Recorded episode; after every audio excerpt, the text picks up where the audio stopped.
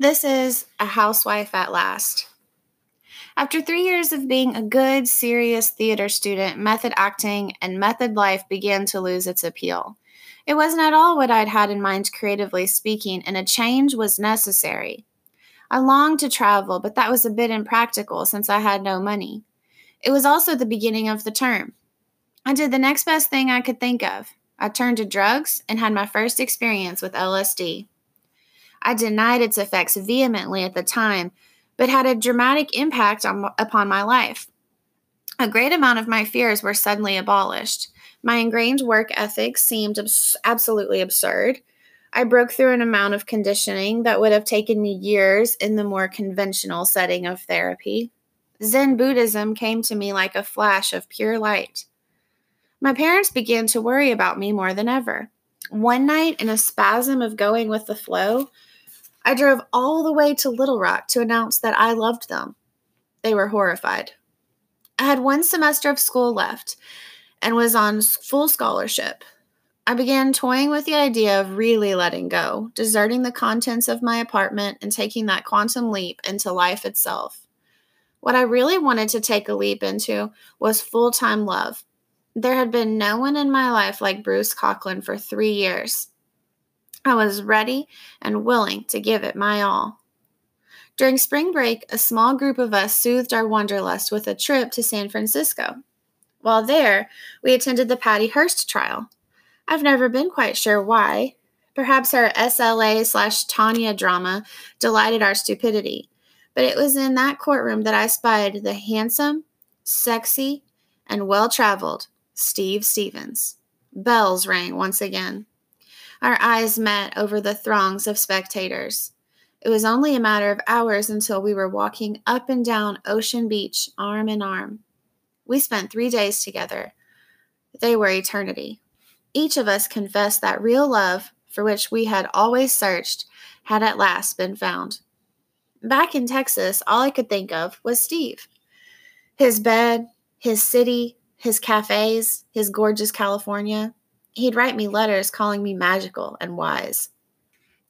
He'd been a conscientious objector to the Vietnam War and had taught school in Tizi Ouzou, Algeria.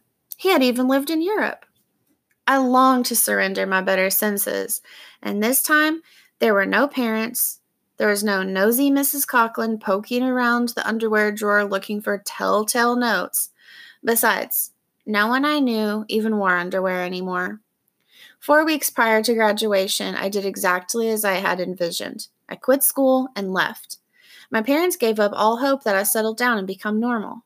They pleaded any concession if I would just finish my degree. Nonsense, I announced. I've got the knowledge. Who needs a silly piece of paper that says I do? Wasn't it ironic that in the mid 70s, I would dive headfirst into the racy and radical 60s? Steve and I rarely worked. We didn't want to contribute to the capitalist system. We just wanted to be supported by it in a minimalist style. We collected unemployment and food stamps. We went to the beach five times a week. We meditated. We discussed reincarnation. We visited eccentrics, of which Steve knew plenty. My head was full of a newness and wonder always longed for, but seldom met. It was my renaissance. I even became a vegetarian. By the end of the summer, we reached our goal of renting a farmhouse on a small acreage in Northern California. There, we would grow our own food and wait for the inevitable end of the world. At last, I was a housewife. To my dismay, within a week of being there, Steve decided he no longer wished us to be lovers. He said it was no longer real to him. In a panic, I found myself out on a limb of a tree whose name I didn't even know. I thought of my buddies back in Dallas. They'd be moving to New York soon to become the stars of tomorrow. What a fool I'd been. I had wanted to completely cut off, and that is exactly what I'd received. I stared at walls like an idiot. My emotions were an inexperienced roller coaster of uncertainty. The only thing that made any sense was to get a dog, which I soon did. As it turned out, the passion between Steve and me was continued but on his terms. And what a trap that was. I thought I could successfully transcend, but I couldn't, nor could I leave. I thought somehow things would again be as they once had.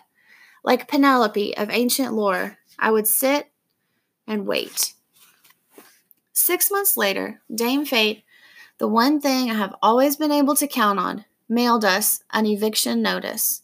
For lack of better ideas, I struck out on a seven month hitchhiking trip with my dog and a bald headed actress from LA. My divorce from Steve continued to be a source of disillusionment. Every month or so, we'd talk on the phone, each lonely and wondering if we shouldn't give it another try. At the end of my journey, I returned to San Francisco.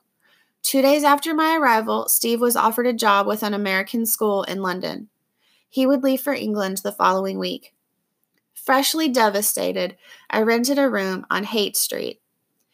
After the next several years, my addiction to him still seemed impossible to break. We often took holidays together. The contrast of our incompatible dispositions, yet ridiculous desire for a relationship, retarded any and all attempts to be free. Slowly but surely, this housewife became a feminist, the feminist soon a separatist, and inside that separatist lurked an embryonic gay man who childishly wanted it all. It was time for me to forget my preoccupations with romance and Prince Charming. It was time for me to implement a process of elimination and find out what really was important. One day, I found myself standing in the middle of the gay ghetto, waiting for a bus at 18th and Castro Streets. I was staring at a wall of graffiti on the side of the Old Star Pharmacy, but I only saw one word community. Why had it taken me so long to realize I wasn't alone?